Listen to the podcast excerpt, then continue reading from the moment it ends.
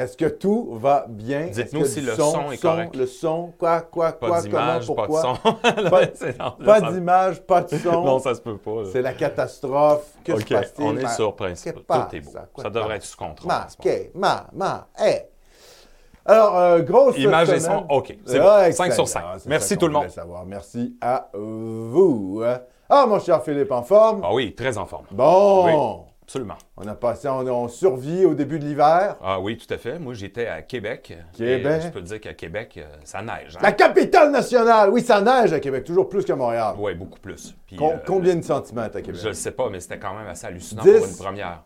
15? J'avais même pas amené mon manteau d'hiver. Moi, je suis arrivé là en niaiseux de Montréal, puis euh, je sais Ah pas. là euh, là. C'est ça. Fait que, mais très belle semaine, euh, très belle ville. euh, J'aime beaucoup Québec. Excellent. Grosse, euh, grosse émission. Oui, Cette semaine, on va parler de Trumpinou. Trump, Trump, Orange Man. Qu'est-ce qui se passe? Il se présente en 2024. Est-ce une bonne nouvelle? Est-ce une bonne nouvelle? Trump 2024, est-ce qu'on y croit? Est-ce qu'on n'a pas l'impression de vivre un, un remake?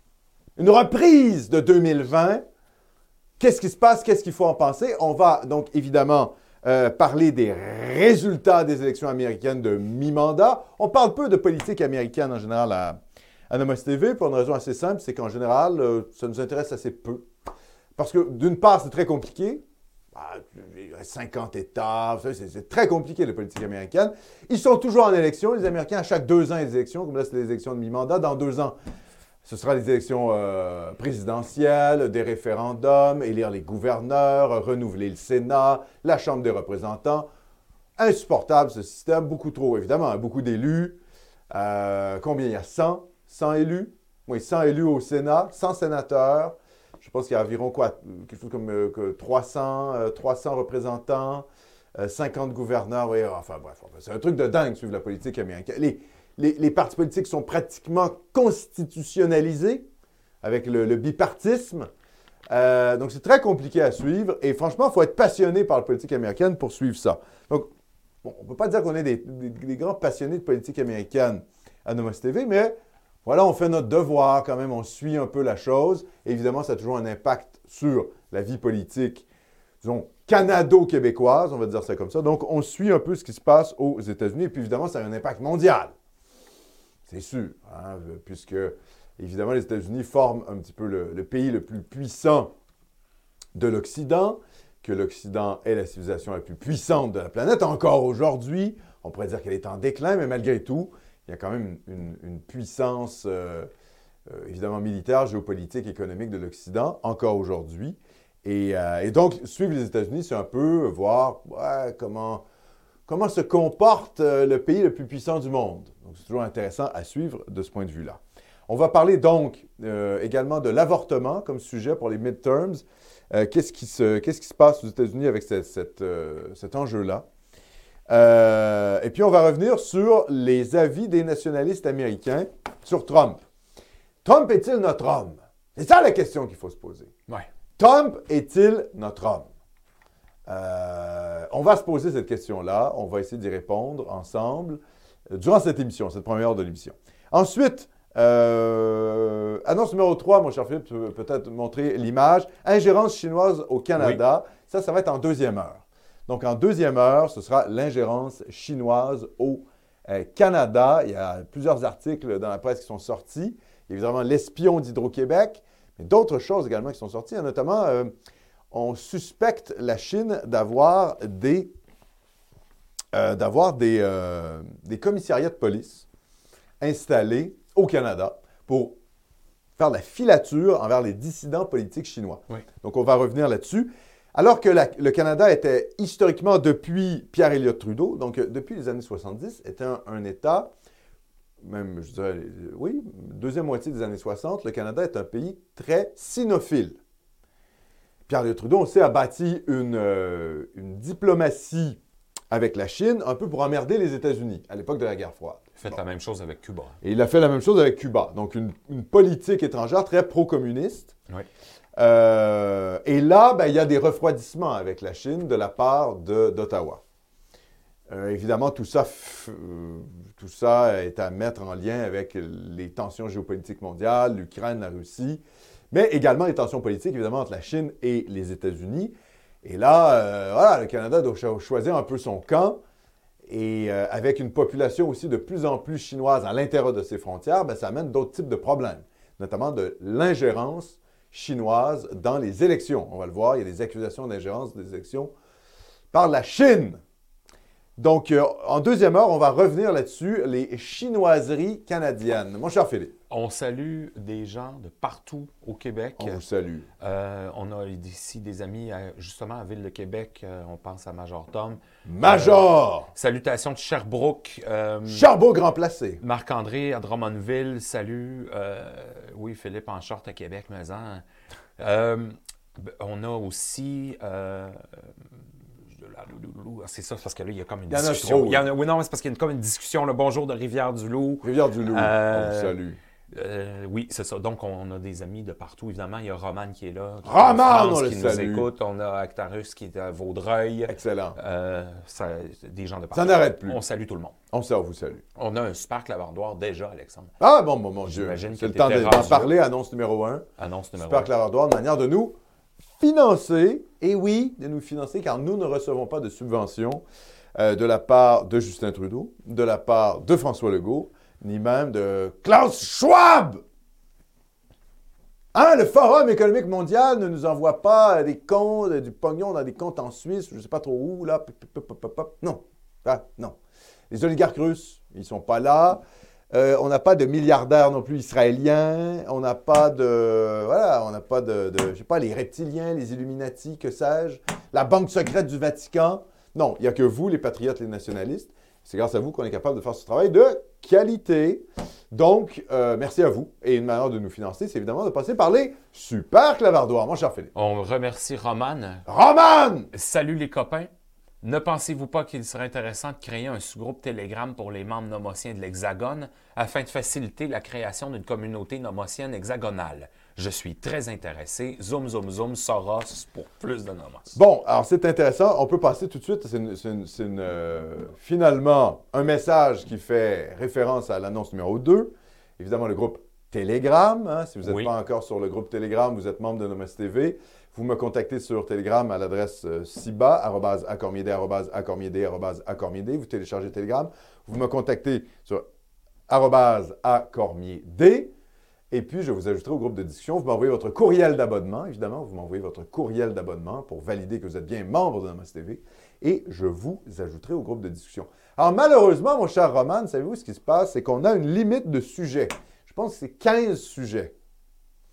Donc, en fait, euh, il y a déjà une limite de sujets qui est euh, atteinte. Donc, je ne peux pas créer de sujets supplémentaires. Donc, il faudrait que je, faudrait que je, subdivise des sujets ou que je les réorganise. Euh, à moins que je crée un autre canal. Enfin, oh, c'est quelque chose à, faire. C'est- possible. C'est pas totalement euh, exclu. On pourrait créer un nomos hexagone et puis euh, pour que les Français parlent. On a des Français qui sont au Québec, expatriés au Québec. Puis on a évidemment des Français qui sont encore les Français d'Europe, la race française d'Europe qui est là également sur notre Telegram. Donc oui, pourquoi pas. C'est quelque chose qu'on pourrait très bien faire. Voilà. Merci. On va retenir ça pour la demande. Euh, sinon, autre annonce, ben, je, vous, je vous indique que j'ai fait une capsule sur le patriotisme civique, comme une espèce de réponse à Denis Trudel, hein, vous savez, le Mhm. député du Bloc québécois qui nous, qui nous disait qu'en fait, les, euh, il, a fait une- il a donné des drapeaux à- lors d'une cérémonie d'accueil de 350 nouveaux immigrés. Il a donné des plus petits fleurs d'Élysée et il a dit que c'était la plus belle journée politique de sa vie. Hein, comme quoi, et dans la photo en question, il y avait des femmes voilées, des sortes d'islamistes à barbe pakistanais, des trucs horribles. Et là, on se disait, oui, il y a quand même un problème. hein. Le fait de brandir un petit fleur d'Élysée, ça ne transforme pas magiquement les gens à la même nation que nous. Hein, euh, donc, c'était pour montrer un peu, cette capsule démontrer un peu les limites de la- du patriotisme civique poussé dans jusqu'au ridicule, en quelque Une sorte. espèce de surenchère xénophile Oui. complètement exacerbée. Com- complètement exacerbé. Parce qu'on comprend le principe. Le principe, c'est de donner des drapeaux du Québec aux nouveaux arrivants pour dire Oui. c'est le Québec qui vous accueille, c'est pas le Canada. Exact. Bon. C'est la volonté de base. Voilà. Sauf que, je veux dire, bon, euh, ça mène un peu à une, une fausse conception nationale qui repose sur le patriotisme civique. Et dans le contexte que nous vivons actuellement, qui est celui de l'immigration massive, euh, c'est un, problème de- un problème de se voiler la face sur, cette- sur cet enjeu-là. Il était enthousiaste en disant, ah, c'est des gens qui rejoignent le Québec français, oh là là. ta, ta. Bon. Déjà, il réduisait la question de l'appartenance à la nation à la langue. C'est déjà problématique puisque même si on est dans cette vision-là, l'ensemble des immigrés qui sont sur la photo ne sont pas tous francophones. Puis en plus, euh, d'un point de vue politique, c'est catastrophique pour le Bloc. Je rappelle que le cœur du mouvement souverainiste, euh, c'est les Canadiens français. Ce n'est pas les immigrés qui, à 80-90% votent pour les forces fédéralistes. Donc, il faut arrêter à un moment donné le patriotisme civique. Non seulement Denis Trudel se réjouissait de la mise en marginalisation démographique de son propre peuple, mais en plus de son propre électorat. Parce qu'à la limite, on pourrait dire, oui, mais le Bloc, c'est dans son intérêt électoral de faire ça. Or, ce n'est pas dans son intérêt électoral euh, d'être dans une situation d'immigration massive.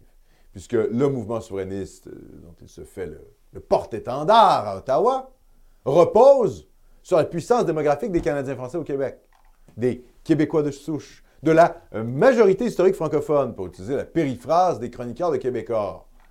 Bon, ben, cette majorité historique francophone, c'est les Canadiens français. Donc, peut-être qu'au lieu de faire des cérémonies d'accueil de 300 trilliards d'immigrés, M. Denis Trudel devrait plutôt lutter contre l'invasion migratoire voulue, planifiée, organisée par Ottawa. Ce serait peut-être plus pertinent, à la fois pour son parti et à la fois pour le mouvement souverainiste qui semble euh, représenter, qu'il dit représenter, et à la fois pour la nation. Donc, c'était euh, une réponse, voilà, à tout ça. Je développais un peu mes arguments. Donc, je vous invite à aller sur Nomos TV et à regarder cette capsule. Je pense qu'il dure à peu près une heure. Le patriotisme civique est une impasse. Et je développe le fait, je développe finalement la thèse que euh, il faut renouveler une conscience nationale, réellement nationale au Québec, sinon on s'enferme dans cette impasse qu'est le patriotisme civique. Voilà, c'est dit. Sans plus tarder, mon cher Philippe, Oui. nous allons au moment que vous, vous attendiez tous. Le moment pilule blanche, les amis. Et oui, le moment pilule blanche. Numéro un, mon cher Philippe. Oui. Revue éléments. Ouais. Vous dites quoi, mais qu'est-ce que c'est que la revue éléments? Qu'est-ce que c'est? Qu'est-ce qui se passe? En quoi c'est une pilule blanche?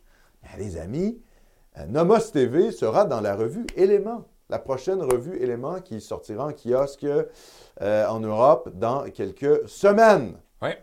Un spécial sur les YouTubers dissidents. Exactement. Un Alors, ce n'est pas la couverture que vous voyez. hein. Là, c'est la, la couverture que vous voyez.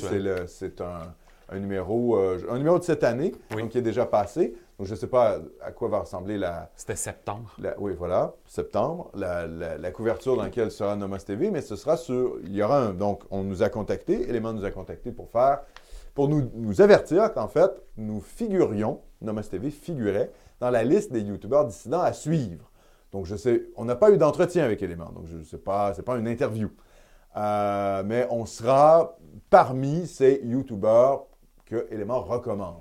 Donc, je ne sais pas ce que ça va être. Ça va être euh, un paragraphe, un article entier, quelques lignes, aucune idée. Mais en tout cas, on va apparaître dans la revue Éléments. Pas mal! Pas mal! Hein, donc, on salue la rédaction d'Éléments, on les remercie. Euh, alors, pour les gens qui ne connaîtraient pas Éléments, bon, ben, on peut faire un petit, euh, petit retour sur la revue. La revue Éléments, donc, pour, le, le sous-titre de la revue, c'est Pour la civilisation européenne. Ah, donc tout de suite, on sent hein, un petit côté identitaire. Donc, elle est fondée en 1973. C'est la revue officielle du Groupement de recherche et d'études pour la civilisation européenne, le GRECE, G-R-E-C-E. Si vous ne connaissez pas ça, je vous invite à aller regarder hein, sur Internet. Le G-R-E-C-E, proche de la nouvelle droite, hein, la nouvelle droite qui émerge principalement dans les années 70, avec Alain de Benoît, Guillaume Fay, etc. Une revue qui est euh, bimestrielle. Euh, le rédacteur en chef est nul autre que François Bousquet. François Bousquet, directeur de la Nouvelle Librairie, euh, également auteur, que vous pouvez retrouver. Euh, il lui fait des interventions sur, euh, sur Internet. Il a fait des, des- interventions également sur plein de chaînes. Il est apparu sur TV Liberté, mais il a également, je vous invite à aller regarder la chaîne YouTube de, de la revue Éléments. Vous pouvez aller voir ça. Il, y aura les interventions de François Bousquet, qui a écrit notamment un livre qui s'appelle Courage. Hein, il faut finalement une sorte de, de- comment je dirais, de, de courage euh, politique d'assumer nos idées. Donc, euh, thèse extrêmement intéressante de François Bousquet, quelqu'un que j'apprécie bien, M. Bousquet. Euh, évidemment, cette nouvelle librairie dont il est le directeur, elle a été implantée dans le 6e arrondissement de Paris, qui est un arrondissement, disons, gauchiste, on va dire ça comme ça. Donc, bref, Nomos TV est dans la revue Éléments, lié avec la Nouvelle Droite, euh, lié avec le groupe, le groupement de recherche et d'études pour la civilisation européenne, le GRES. Donc, ça fait plaisir. Euh, si vous ne connaissez pas cette revue, alors évidemment, au Québec, c'est peut-être un petit peu plus compliqué d'y avoir accès. Peut-être s'abonner. Euh, ce n'est pas quelque chose que vous retrouverez en magasin. Mais enfin, pour les Européens qui nous écoutent, ben voilà, peut-être acheter le prochain numéro d'éléments et vous allez avoir une référence à nul autre que Nomos TV. Alors, je ne sais pas qui d'autre va apparaître. Il y aura d'autres YouTuber, peut-être Egonon. Euh, qui sera là. Euh, je ne sais pas où, qu'est-ce qu'ils vont aller chercher. Peut-être Daniel Conversano, euh, peut-être des types comme Papacito, Baptiste Marchais, ce genre de choses-là. J'ai aucune idée. le, contact que j'ai eu avec Element est un contact uniquement pour me dire que j'y figurais, mais je ne sais pas pour la suite des choses. Donc, on regardera ça pour, pour la revue Éléments, pour la civilisation européenne. On salue l'équipe d'Éléments. Et on leur souhaite une longue vie, mon cher Philippe. C'est drôle parce qu'il y a Capitaine H. Merci, c'est bonne celle-là, pareil. C'est-à-dire qu'on se fait, on se fait taxer de YouTuber. Ah, on n'est plus sur YouTube. Non, c'est ça. en euh, effet. Vrai Sam, merci Vrai Sam, euh, qui te pose une question. Penses-tu provoquer en débat Sylvain Marcoux qui t'accuse pratiquement d'être un allié des Juifs? Euh, non, vraiment pas. Oh, pas vraiment, non. Je pense que mes réponses sur Facebook suffisent à, ce niveau-là. Moi, ben, vous savez, on peut, peut pas, on peut pas plaire à tout le monde, hein, vous savez. Euh, il y a des types, euh, ils veulent le combat pour le Christ roi. Il y en a d'autres, ils veulent le combat pour, euh, contre la synagogue de Satan. Nous, on est des ethno-nationalistes, on défend le Québec français. Donc, en fait, les types, vous savez, il y, a toujours des types qui, qui, qui ont des, des, comment je des centres d'intérêt ou des, sortes de, projets qui ça ne fonctionne pas. Euh, c'est un peu à la ramasse, euh, ils ne génèrent pas beaucoup d'enthousiasme. Et donc, euh, finalement, ils essaient de s'agripper à d'autres mouvements pour faire avancer leur propre cause. donc, non, voilà. C'est normal de déplaire, hein, vous savez. Mm. D'ailleurs, toute la droite nationale est toujours, ça regardez en France, c'était incroyable, toujours 100 trilliards de, comment je dirais, de micro-sectes qui s'affrontent pour, euh, vous savez, un, poil de détail de la doctrine. Euh, aucune intention de, comment je dirais, de nourrir ça au Québec. Moi, je suis plutôt dans une, logique euh, œcuméniste. Après, si on m'attaque, je réponds, et puis voilà, c'est tout. Il ne faut pas trop en faire un cas. On passe à autre chose. Mon cher Philippe. Roman, qu'on remercie. Roman! Étant une hexagonale enracinée, je ne suis pas parisien, loin de là. Mais lors de mes passages à Paris, je ne, manque pas, je ne manque pas à rendre visite à la nouvelle librairie. Eh ben voilà. C'est vraiment nos défendeurs. Euh, merci François Bousquet, merci Élément pour la nouvelle librairie. Mais ah, ben, ben voilà, Roman, c'est le bon esprit, ça.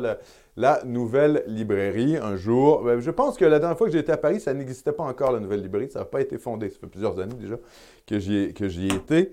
Euh, donc, ouais, c'est en effet, euh, allez voir la nouvelle librairie, François Bousquet, la revue Élément. Voilà, quoi. Eh oui, voilà. Bon, mais mon cher Philippe, ça fait le tour de cette pilule blanche.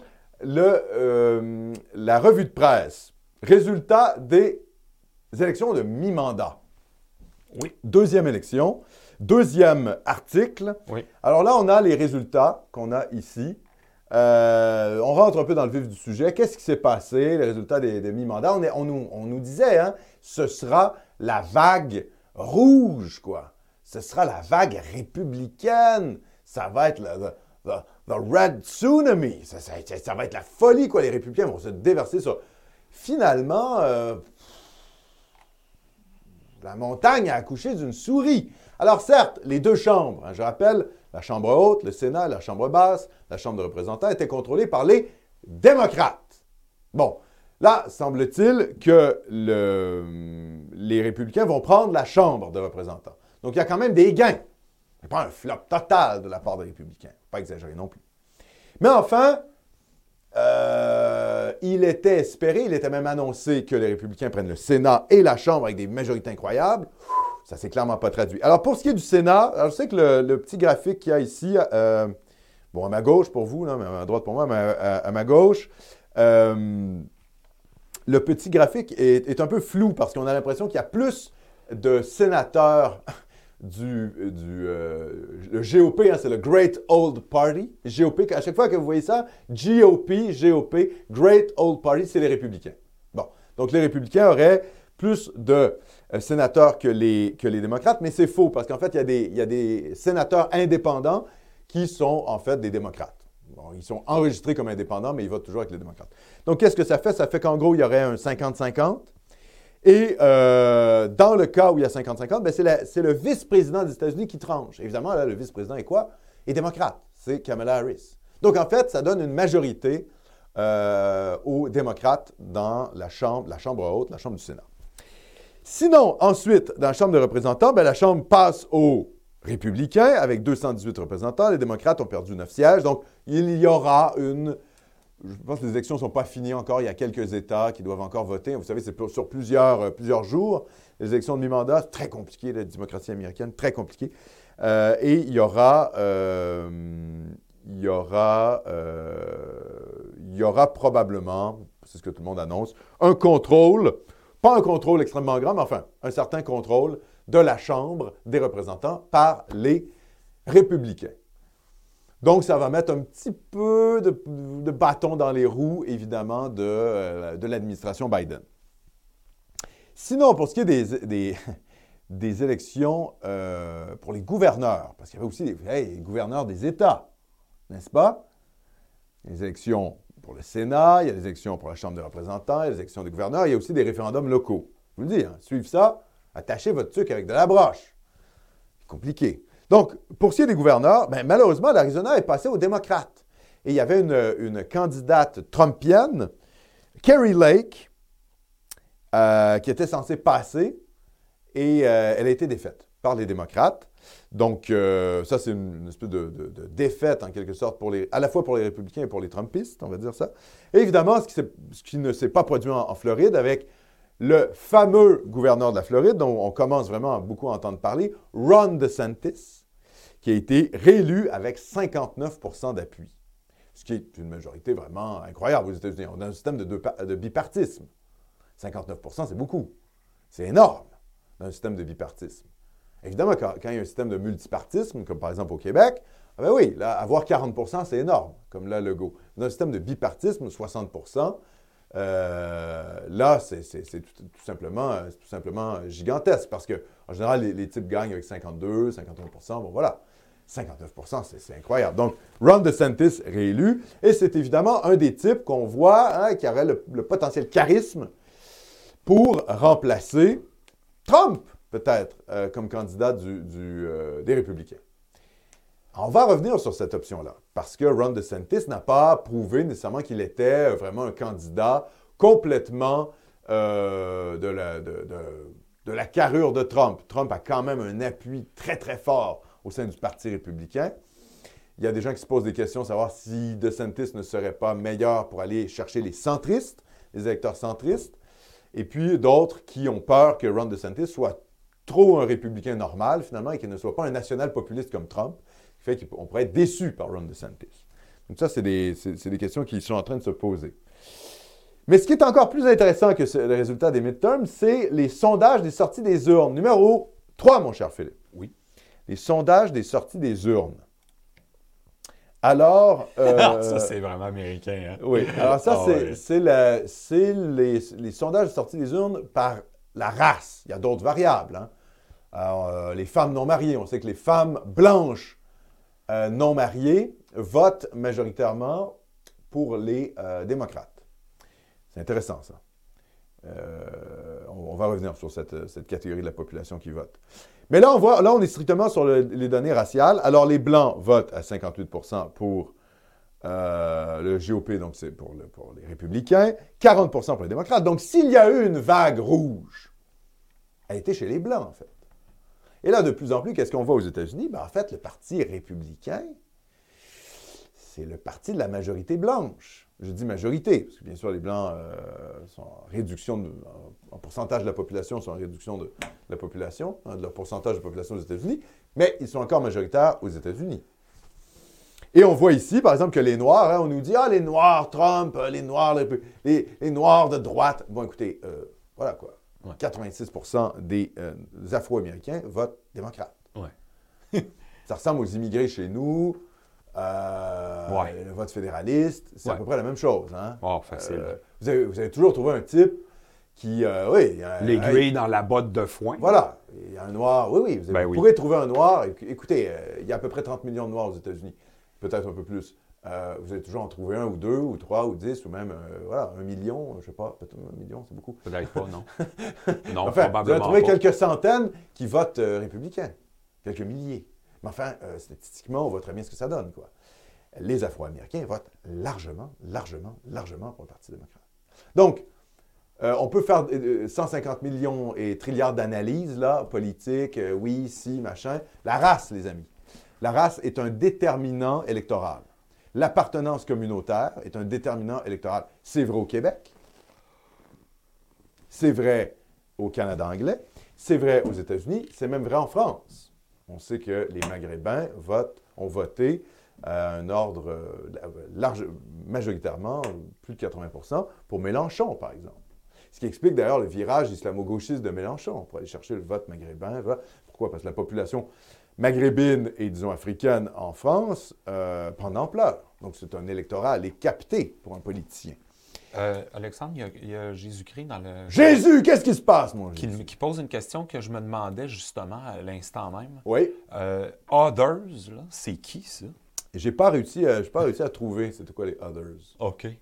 Bonne Bon, question. Ça, ça semble pas représenter grand-chose par ailleurs, mais En effet, ça ne ressemble pas à représenter grand-chose. Je ne sais pas parce que chez les Asiatiques, euh, on compte chez les Asiatiques, par exemple, le Pakistan, l'Inde et tout ça. Donc, Asiatiques, vous voyez, hein, les Asiatiques, euh, c'est ceux qui votent le plus, euh, parmi les minorités ethniques pour les, pour les, pour les républicains, ben, ça reste quand même 58% pour les démocrates. Donc, Asiatique, ça comprendrait, si ma, si ma compréhension est bonne des statistiques raciales américaines, Asiatique, ça comprendrait également le Proche-Orient. Donc, des Syriens, par exemple, ou des Turcs qui seraient euh, aux États-Unis. On sait qu'il y a très peu d'immigration musulmane aux États-Unis, mais bon, l'immigration du Proche-Orient, les Iraniens, par exemple, ça serait dans Asiatique. Évidemment, les Latinos, hein, on nous dit, ah, les Latinos, les Latinos, ils votent républicains, c'est faux de dire qu'ils votent démocrates.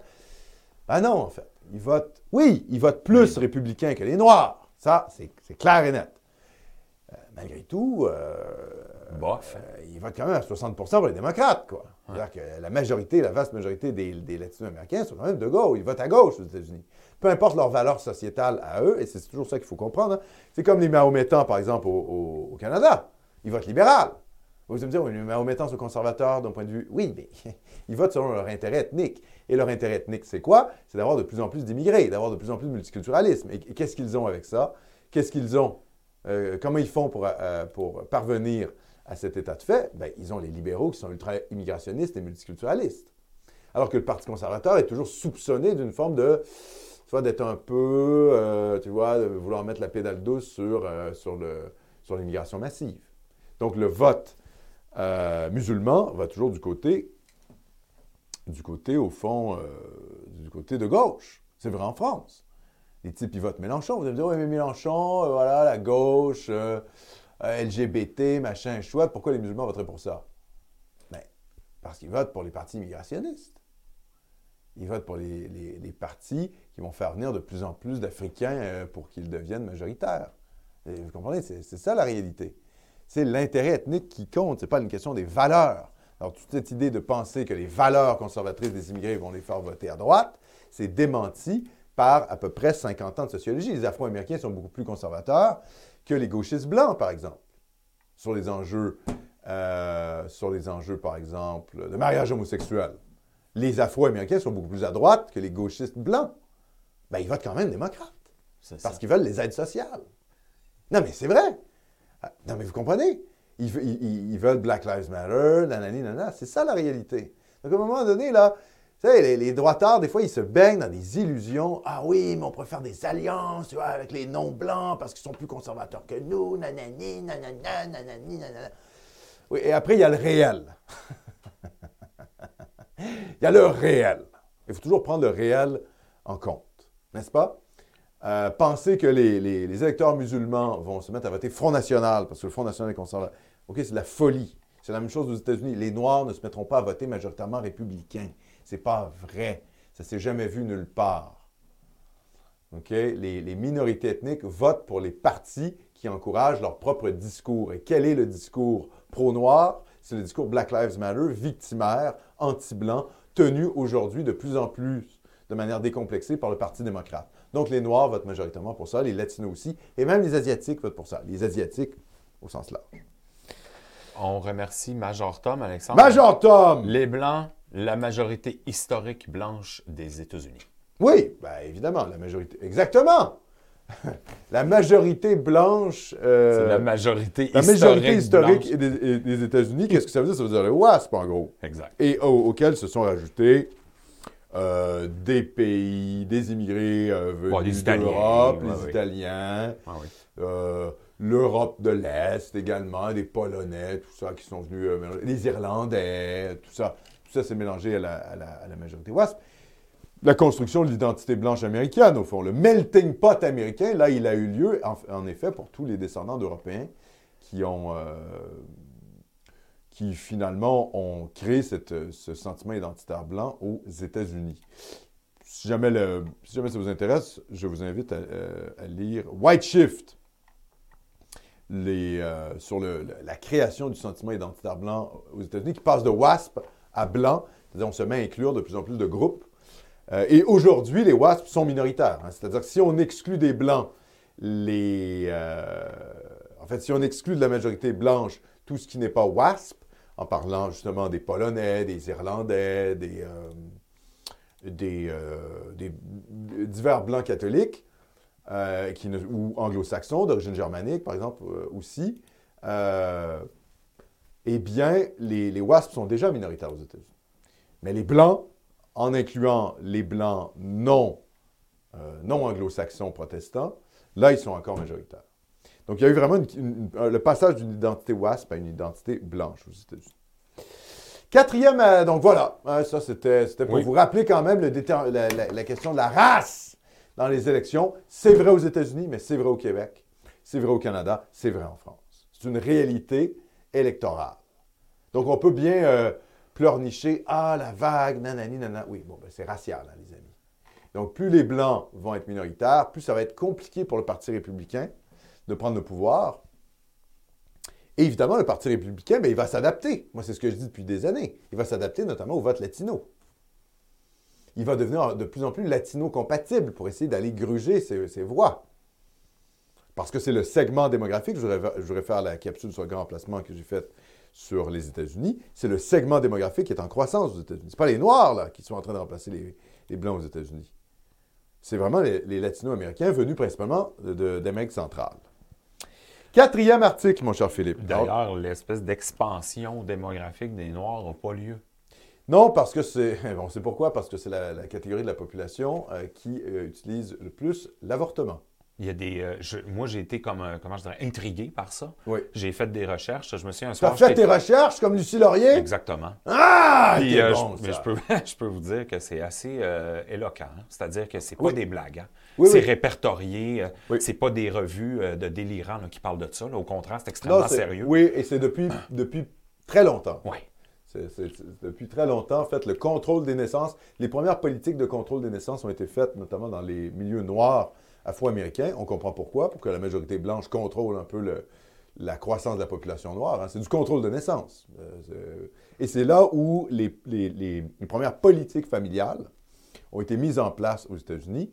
Euh, la démocratisation, en guillemets, de la pilule abortive et tout ça, de l'avortement, etc., ça a été fait dans les milieux noirs aux États-Unis, notamment pour ça. Pour contrôler euh, ce qui aurait pu être une espèce d'explosion démographique euh, afro-américaine. Euh, et d'ailleurs, il y a des, des féministes, alors j'oublie son nom, c'est une féministe assez connue, qui a, qui a fait la promotion notamment de ça pour les Afro-Américains, avec quand même une pensée, une arrière-pensée eugéniste, en disant, ne faudrait quand même pas que les, que les Noirs, le taux de natalité des femmes noires soit si élevé, parce que sinon, ben, finalement, les États-Unis vont devenir voilà, un, peu- un pays de plus en plus noir, et ça serait problématique pour la suite des choses. Bref.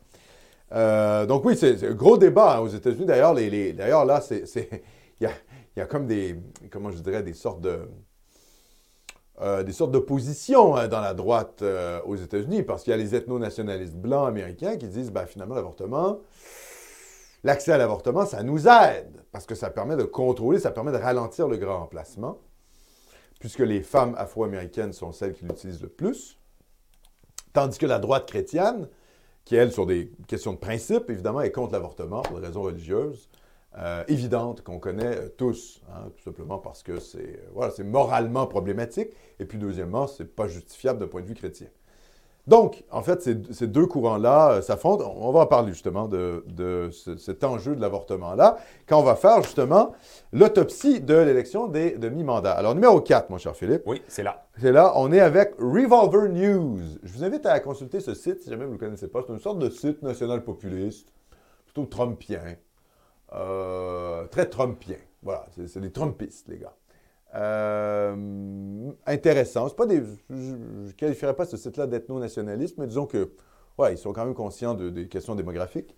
Et je vais vous lire euh, leur, leur analyse, que je trouve quand même assez intéressante. Alors, je ne vais pas vous lire tout l'article, mais il est assez long. Plusieurs sondages à la sortie des urnes ont indiqué que les électeurs ont cité l'avortement comme un problème clé. Cela ne prouve pas à 100% le caractère décisif de la question. Dans une certaine mesure, les électeurs libéraux avaient intériorisé que l'avortement était une bonne raison de soutenir Biden. Et ils ne pouvaient certainement pas dire qu'ils votaient sur les questions de l'économie ou la réduction du crime. Néanmoins, les preuves circonstancielles sont là. La décision Dobbs de la Cour suprême et ses conséquences ont probablement coûté le soutien euh, au, Parti républicain à mi-mandat. Quelle est la décision? Ben, c'est justement de dire que l'interdiction de l'avortement est une affaire étatique. Donc, ce n'est pas constitutionnel. Ça, c'est ce qui vient de se produire. Là, la Cour suprême, j'avais fait une émission là-dessus il y a quelques mois. Et là, il semble que cette question, cette question-là de l'avortement ait mobilisé l'électorat démocrate.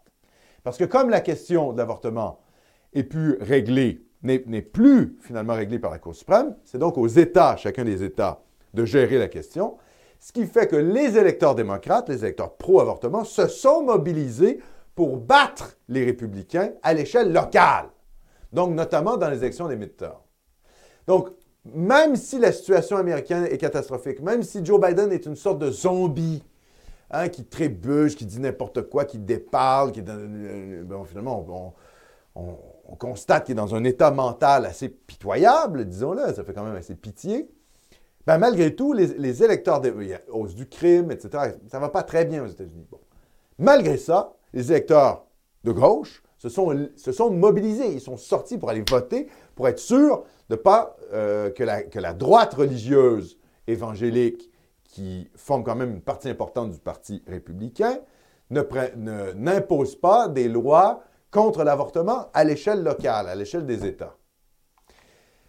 Et là, c'est assez intéressant de voir que finalement, les gauchistes se mobilisent non pas tant pour défendre le Parti démocrate de Joe Biden, mais bien pour lutter contre la droite religieuse américaine.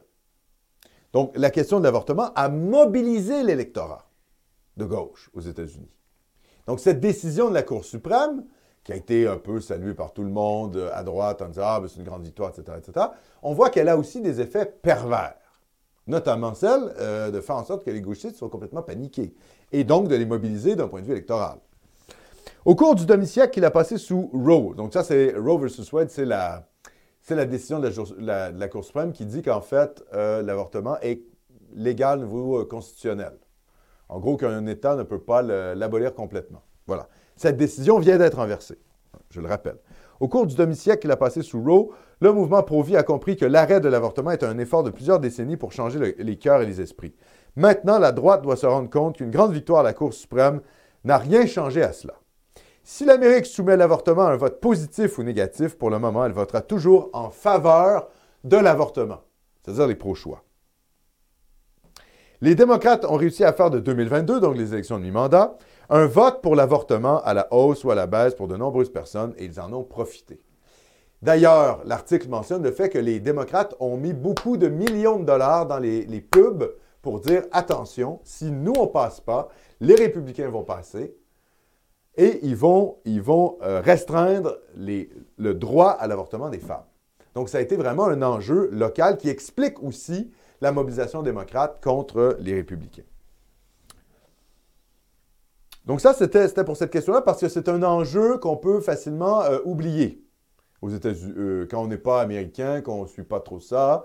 Voilà, la question de l'avortement, le fait que la Cour suprême soit revenue sur le jugement Roe versus Wade a des effets politiques concrets dans la politique américaine, notamment celle de mobiliser l'électorat de gauche. Bon. Ensuite, euh, l'article par- euh, parle de Trump. Trump, pour sa part, ne va nulle part. Euh, Autrement dit, il ne s'en va pas. hein. Il reste là comme le leader qui inspire le plus de passion et d'enthousiasme à droite. Dans la mesure où il s'est trompé, c'est à cause de ses écarts par rapport au moule de Trump de 2016, sa campagne nationale populiste de 2016 en quelque sorte. C'est un moule dans lequel il peut encore facilement s'insérer une fois, de plus. Son discours de lundi soir, suite donc aux midterms, était un Trump vintage, faible en récrimination à propos des élections de 2020 et à la place élevé en suggestions audacieuses comme l'exécution des trafiquants de drogue du pays, etc. Nous sommes prudemment optimistes. Je continue plus loin, allez, continue. Nous sommes prudemment optimistes à propos de DeSantis. Bien qu'il n'ait pas tout le oomph de Kerry Lake. Donc, Kerry Lake, c'est la candidate dé- euh, défaite, dont je vous ai parlé plus tôt, qui se présentait au poste de gouverneur de l'Arizona. Bien qu'il n'ait pas le oomph de Kerry Lake, il a été un gouverneur prospère d'un État majeur qui a prospéré sous la pression. Mais il reste à voir si ce succès au niveau de l'État se traduit vraiment par le fait d'être le genre de leader qui peut non seulement diriger et former des républicains à l'échelle nationale, mais tout aussi important, résister à la boîte créée par l'hostilité et la pression totale du régime médiatique et bureaucratique au pouvoir aux États-Unis. Donc, Revolver News est assez distant avec DeSantis en disant Bon, euh, il a encore ses preuves à faire et nous, on reste Trumpiens. On reste des Trumpistes. Analyse intéressante. Alors, c'est juste un extrait. Euh, je- si ça vous intéresse, ce genre d'analyse-là, je vous invite à aller lire le texte. Euh, L'autopsie d'une élection. Donc, je, je- je- l'ai traduit pour vous de Revolver News. Autre article, mon cher Philippe, sans plus tarder. Oui. Numéro 5. Alors là, on est chez Countercurrents, qui est un, un site ethno-nationaliste américain, ethno-nationaliste blanc américain. Euh, D'ailleurs, tu as une question. Est-ce que tu peux Oui, ouais, bien sûr, oui, tout à fait. OK. C'est euh, Jello euh, qui t'écrit. euh, merci d'ailleurs. Jello Biafra? Non, non. C'est pas Jello c'est Biafra. CV. Serait-il possible d'avoir des précisions sur votre ethno-nationalisme et la question du métissage? Considérer une personne d'ascendance à la fois canadienne-française et d'une autre ethnie par, Ah. un parent de ses, euh, par un parent de ses parents, mais qui est d'accord avec notre volonté de puissance et joint notre lutte. Cette personne fait partie de la race canadienne-française. Après tout, cette personne est à 50% canadien-français Oui.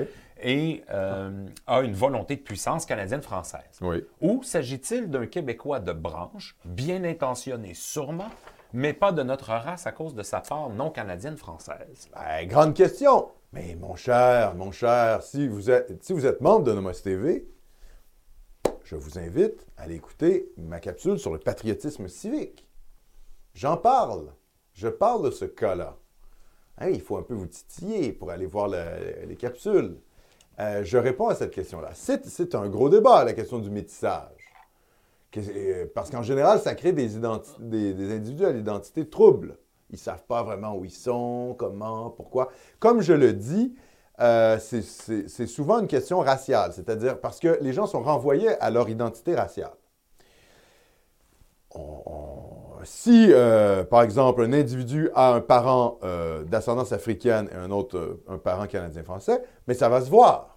Donc, cet individu-là, métis, mulâtre, va être renvoyé à ses origines. Exemple extrêmement simple. Euh, évidemment, dans le cas des États-Unis, Barack Obama. Je rappelle que Barack Obama, sa, sa- mère est blanche. Est-ce qu'on a dit Barack Obama est le premier président métis de l'histoire des États-Unis? Non. On a dit c'est le premier président noir. C'est son identité noire qui a été mise de l'avant. Par les Noirs et par la presse occidentale pro-diversité également. Pas juste par les ethno-nationalistes blancs. Donc, je pense qu'en effet, les gens seront renvoyés, les métis.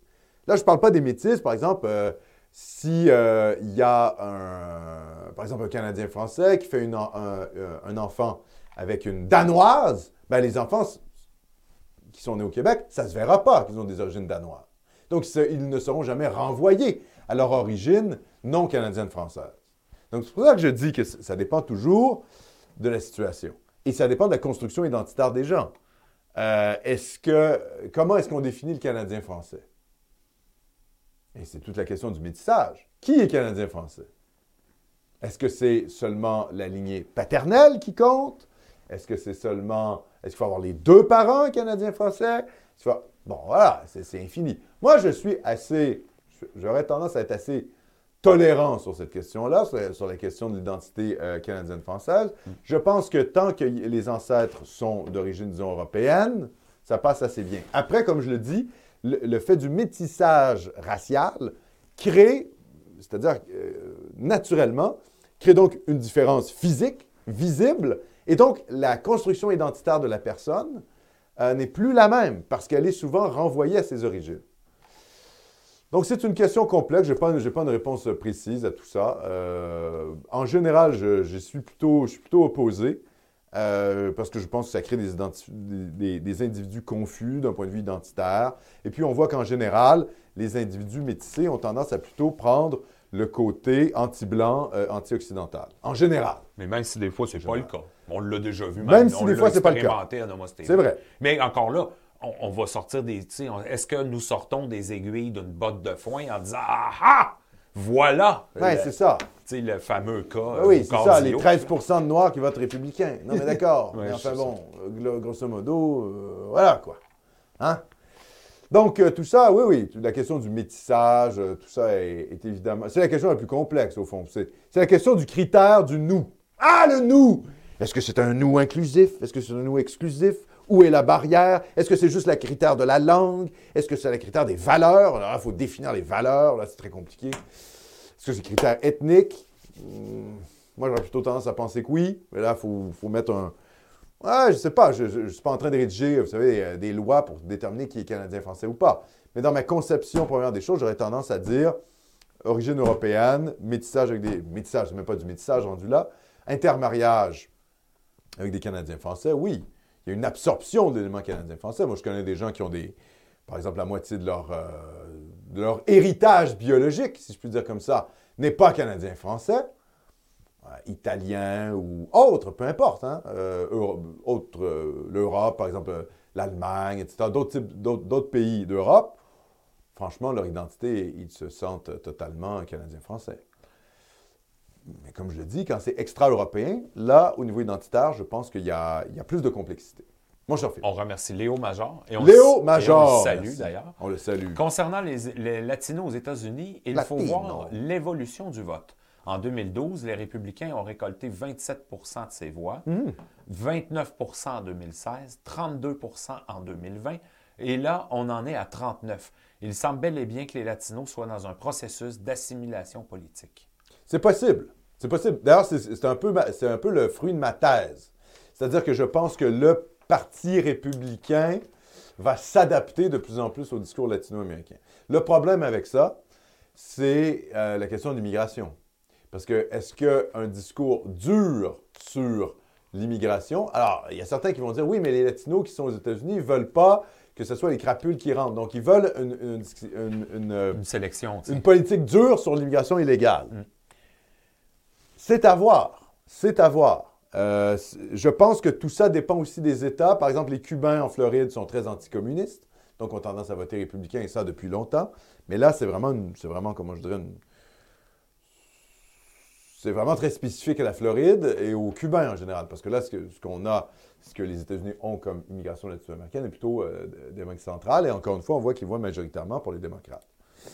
Donc oui, euh, ça ne m'étonne pas hein, qu'il y, ait un basculement. Alors que chez les Afro-Américains, c'est la catastrophe. Chez les Noirs, euh, voilà quoi, 86% qui votent pour les démocrates. C'est sans doute mieux qu'il y a 20 ans, peut-être. Peut-être qu'il y a un phénomène euh, de léger passage de certains, peut-être une bourgeoisie noire, je ne sais pas, vers, vers le Parti républicain. C'est possible, mais enfin, majoritairement, on voit que les Noirs votent vraiment démocrates. Donc oui, je pense que les, Latino-Américains vont euh, potentiellement, potentiellement pourraient de plus en plus aller vers le, parti, euh, le parti républicain. Le parti républicain, républicain pardon, va s'adapter de toute manière. Vous savez, c'est le processus d'assimilation politique, c'est un peu comme le vote juif euh, qui était très à gauche et qui peut se dextriser. Pourquoi? Parce que les juifs prennent plus de place dans la société occidentale, que finalement leur place et contestés par les néo-mouvements euh, euh, islamistes, décoloniaux, etc., qu'ils sont assimilés à tort ou à raison à la majorité blanche, et donc le vote juif devient un vote conservateur. C'est le phénomène notamment Zemmour en France.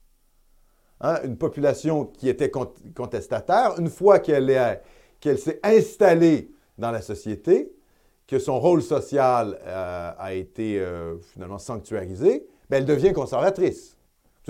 J'ai pris les Juifs comme exemple parce que c'est un exemple électoral, mais c'est un exemple électoral qui n'est pas très important parce que le pourcentage de Juifs, par exemple, en France est très, très faible. Mais euh, c'est comme pour les classes sociales. Les, classes moyennes blanches ou les ouvriers blancs, si vous voulez, qui pouvaient être contestataires, aujourd'hui ne le sont plus, ils sont insérés, on a la social-démocratie, et cet électorat-là devient, en guillemets, conservateur, plus conservateur. Il est pour le statu quo. Et c'est pour ça que les, partis d'extrême gauche, par exemple, là, ben, comme Québec solidaire, ne va pas essayer d'aller chercher le vote ouvrier. Ils vont essayer de chercher le vote des nouveaux arrivants et des étudiants qui sont dans une logique de contestation de l'ordre établi. Donc, si les Latinos s'implantent au niveau euh, politique aux, États-Unis et qu'ils ont une, espèce de forme de, comment je dirais, d'embourgeoisement latino-américain, il est possible qu'ils passent de plus en plus du côté républicain. Cinquième annonce. Euh, cinquième euh, article, pardon, mon cher Philippe. T'es sûr était que là. pas au 6? Non, non. T'es encore au 5? Oui, mais j'en ai pas parlé. Bad idea? Oui, une mauvaise idée dont le temps est venu. Donc, ça, c'est euh, Counter Currents. Non, je répondais au. J'ai répondu encore au. À Léo. oui, exactement, à Léo.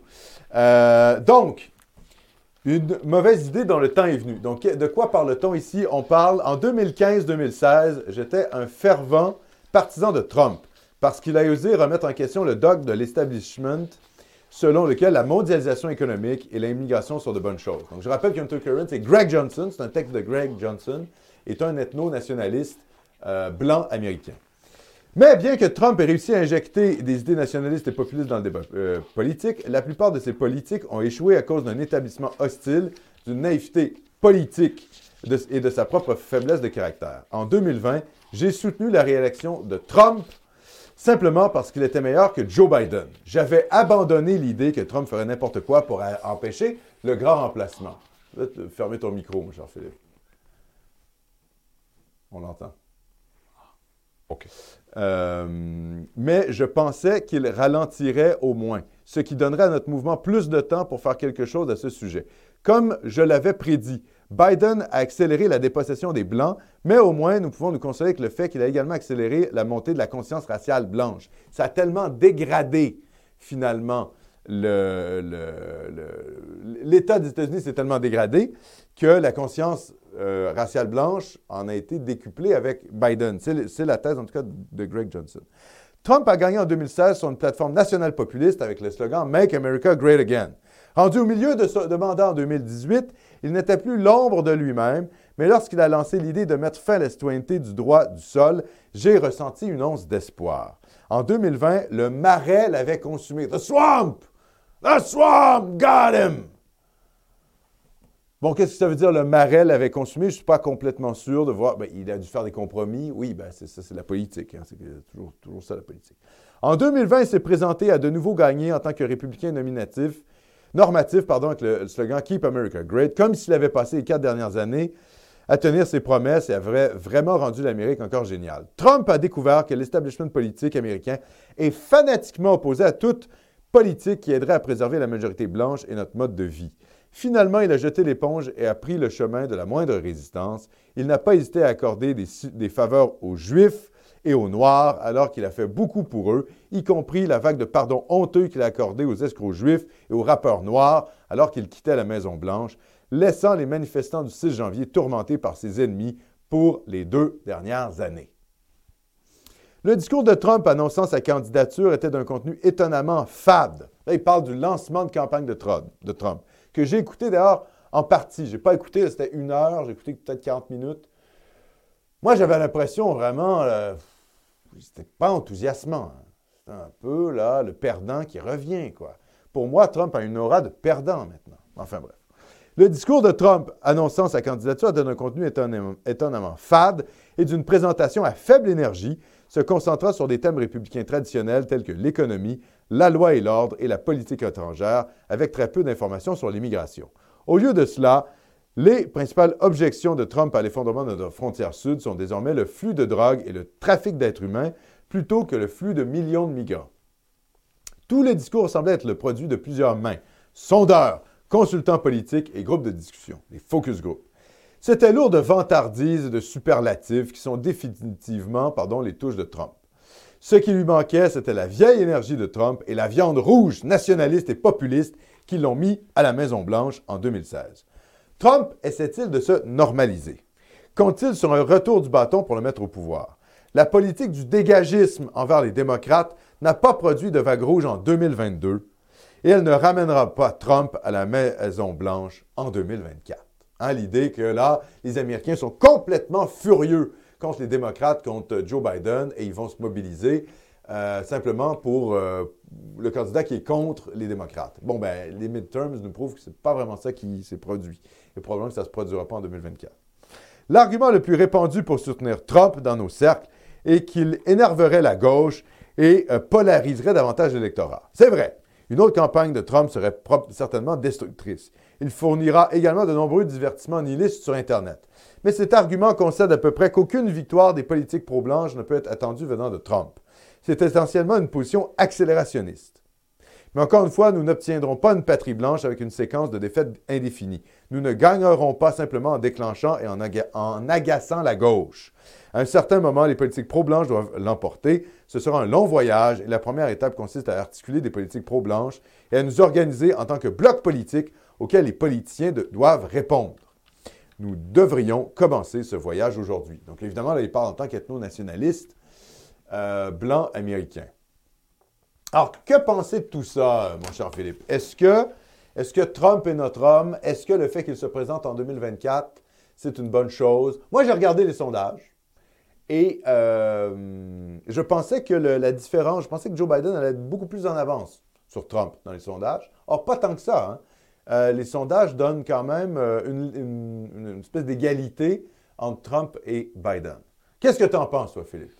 Trump 2024. Euh, c'est bon, c'est pas bon, quoi? Non, mais moi, j'essaie de me sortir, comment je dirais, de mon opinion personnelle parce que mhm. moi, j'ai tendance à le trouver sympathique, Donald Trump. Il me fait penser au groupe Kiss des années 70, 80. Il y a un peu ça. je, le trouve. Yeah! Tu sais, ouais, je, le trouve. Un côté Elvis Presley. Exactement. Puis ça, moi, je trouve ça intéressant, l'excentrique de New York. Euh. Bon, mais. C'est ce que c'est. Ben oui. Euh, par ailleurs, il est abrasif. Il y, a un, il y a un contenant qui passe pas partout. Ça me, ça me, je, je trouve ça paradoxal aussi euh, parce que Ron DeSantis, si je ne me trompe pas, est plus radical sur le fond. Mais sur la forme, mais sur la forme. Voir sur quoi. C'est ça. Mais exact. Mais il a quand même envoyé des migrants en avion. En tout ah cas, je veux dire, il a fait des trucs super ah, radicaux. Mais d'ailleurs, la gauche, euh, ah, c'est quand même sorti des articles en disant euh, la droite de DeSantis, c'est l'extrême droite. Hein. Donc, Ron DeSantis sera diabolisé. Ah, mais c'est sûr. Hein. Je veux dire, s'il se présente. Mais il a l'air plus straight que Trump. Évidemment. Il a l'air moins flyé, moins bizarre, euh, moins euh, oui, mais hérétique. Là, c'est vrai. Je suis d'accord avec toi. C'est vrai. Mais en même temps, d'un autre côté, euh, Trump y va. Ah ben là, oui. Donc quoi? Exact. Est-ce que DeSantis va se présenter? Ça va être la guerre contre Ron DeSantis et Trump? Et là, quoi, ça va être la guerre civile? et moi, je m'y connais très peu en, en, cuisine politicienne américaine. Oui, puis là, les courants internes du sous-Trumpisme, est-ce que DeSantis est un sous-Trumpien, un Trumpien? Bon, ça est très compliqué à analyser. Euh, ce que j'ai compris, c'est que Ron DeSantis aurait dit, ah, dans le passé, qu'il ne se présenterait pas à la présidentielle américaine si Trump y allait. Donc, c'est possible que DeSantis n'y aille pas et que finalement, la primaire américaine, ça soit euh, Trump. Moi, je vous le dis, je, pense que Trump aurait dû. Franchement, Trump est un businessman. Il aurait dû fonder des médias où il y a la totale liberté d'expression des médias sociaux. Hein, son, truc, là, comment ça s'appelle, son média Truth Social. Bon, ça n'a pas l'air de marcher fort fort. Surtout avec, euh, euh, Elon, Musk qui vient de reprendre Twitter. Là, Truth Social. Bon, voilà. Et puis, il y a déjà Gab, il y, en a déjà d'autres, il y a déjà d'autres trucs. Pour ceux qui s'intéressent d'ailleurs, le, sondage de Elon Musk sur Twitter pour ah, réhabiliter son compte, c'est rendu, euh, c'est Grosso modo, c'est 52% pour le oui, 48 pour le non. Il faut que tu expliques, là. Pour réhabiliter Trump sur Twitter, ça. Elon Musk a fait un sondage sur Twitter en disant Est-ce que vous voulez que je remette le compte de Donald Trump? Et là, à l'heure où on se parle, c'est 52 pour le oui. Il reste deux heures, puis il y a 14 millions de personnes qui ont voté. oui, et 14 euh, millions de personnes qui ont voté. Et je pense que Musk a tweeté également qu'il y avait à peu près un million de votes par heure. Oui. Quelque chose comme ça. C'est ça. Fait que là, on est rendu à 14 millions de personnes qui ont voté. C'est 52-48. Fait qu'il faut quand même dire que la, la gauchiasserie, c'est monopolisé. Ah ben, c'est mobilisé. Ben, bien sûr, c'est évident. Donc voilà, Trump 2024. Euh, on a la vie. Vous voyez, les nationaux populistes comme Revolver sont plutôt enthousiastes. Les ethno-nationalistes sont plutôt en mode euh, oui, bon, euh, un peu décevant Trump. Ben Mais c'est sûr, quand vos attentes sont très élevées envers la politique politicienne, vous êtes toujours un peu déçu. Moi, franchement, je ne m'attendais pas à ce que Trump change profondément les États-Unis. Moi, tout de suite, quand j'ai compris que Trump allait être élu, euh, je me suis dit, on va rigoler pendant quatre ans, ça c'est sûr. Et je pense, franchement, je l'ai dit ouvertement, de toute manière, c'est sur vidéo, donc je ne peux pas le cacher. Hein, vous pouvez aller regarder les anciennes vidéos de Nomos TV. Moi, je pensais que Trump allait être élu. Je pensais qu'il il allait pouvoir reproduire l'exploit de 2016 en 2020. Ça, ne s'est pas produit. Peu importe si on pense de la fraude électorale, parce que la fraude électorale, pas démontrée par aucun, euh, par aucune cour de justice, hein, je dis en passant. On peut avoir des suspicions, etc. D'accord. Mais euh, d'ailleurs, je pense que parler de cette fraude électorale sans arrêt, comme l'a fait Trump dans les dernières années, c'est pas très bon. C'est pas très bon parce que ça, ça démobilise votre électorat. Si vous dites, bah, elections are rigged, OK, les élections sont foutues, ben, ça ne mobilise pas votre électorat à voter parce que le Trumpiste se dit, ben, ça sert à quoi que j'aille voter, que je lève mon gros cul pour aller voter pour euh, Trump ou pour les républicains, de toute manière, les démocrates euh, voilà, vont bidouiller les élections. Donc, ça démobilise la base trumpienne de dire que les... Donc, donc ça encourage finalement. Euh, en fait, ça fait en sorte que les démocrates peuvent euh, l'emporter sans même faire de manipulation, de potentielle manipulation euh, électorale. C'est un jeu à double tranchant, hein, cette histoire-là. donc, moi, je pense que Trump, si là, il se représente, il doit dire, bon, ben, on est là pour défendre la démocratie, on défend les institutions américaines, on y va, go, go, go, 2024. Il ne faut pas qu'il pleurniche sans arrêt sur ce qui s'est passé en 2020. D'ailleurs, pleurnicher, attitude de perdant faut sortir, euh, voilà, Trump, win, win, you, you to win. Voilà quoi, c'est Trump. Il doit être dans une attitude euh, d'aller de l'avant et pas de pleurnicher. La pleurniche en politique, j'aime pas la pleurniche en politique. Et puis ça démobilise sa base électorale. Donc euh, je pense que c'est pas, pas quelque chose d'intéressant pour lui. voilà, ben, ça fait pas mal le tour du sujet. Je pense qu'on a eu une bonne émission, mon cher Philippe. Tout à fait. Euh, merci à tout le monde d'avoir été là. Merci à tout le monde, euh, tous ceux qui ont donné dans le super clavardoir. Merci à tout le monde qui ont merci à tous. participé dans le clavardoir. Merci à tout le monde d'avoir regardé cette émission en direct. Et je salue les gens qui vont la réécouter en rediffusion. On peut peut-être mettre ici, je pense, c'est annonce numéro 3, mon cher Philippe. Oui, chinoiserie canadienne. Chinoiserie canadienne. Donc ça, ce sera la deuxième heure. On va parler de l'infiltration du Parti communiste chinois au Canada, de la réaction canadienne, les espions, les espions canadiens, mais également de la mobilisation militaire canadienne dans le Pacifique face à la Chine. On vous revient en deuxième heure pour ça. Et évidemment, je sais que vous serez là la semaine prochaine pour un autre samedi Cormidonie, samedi Cormidonie, 16h, 22h en Europe de l'Ouest. Pourquoi vous y serez? Pour une raison extrêmement simple. Vous êtes la résistance nationaliste.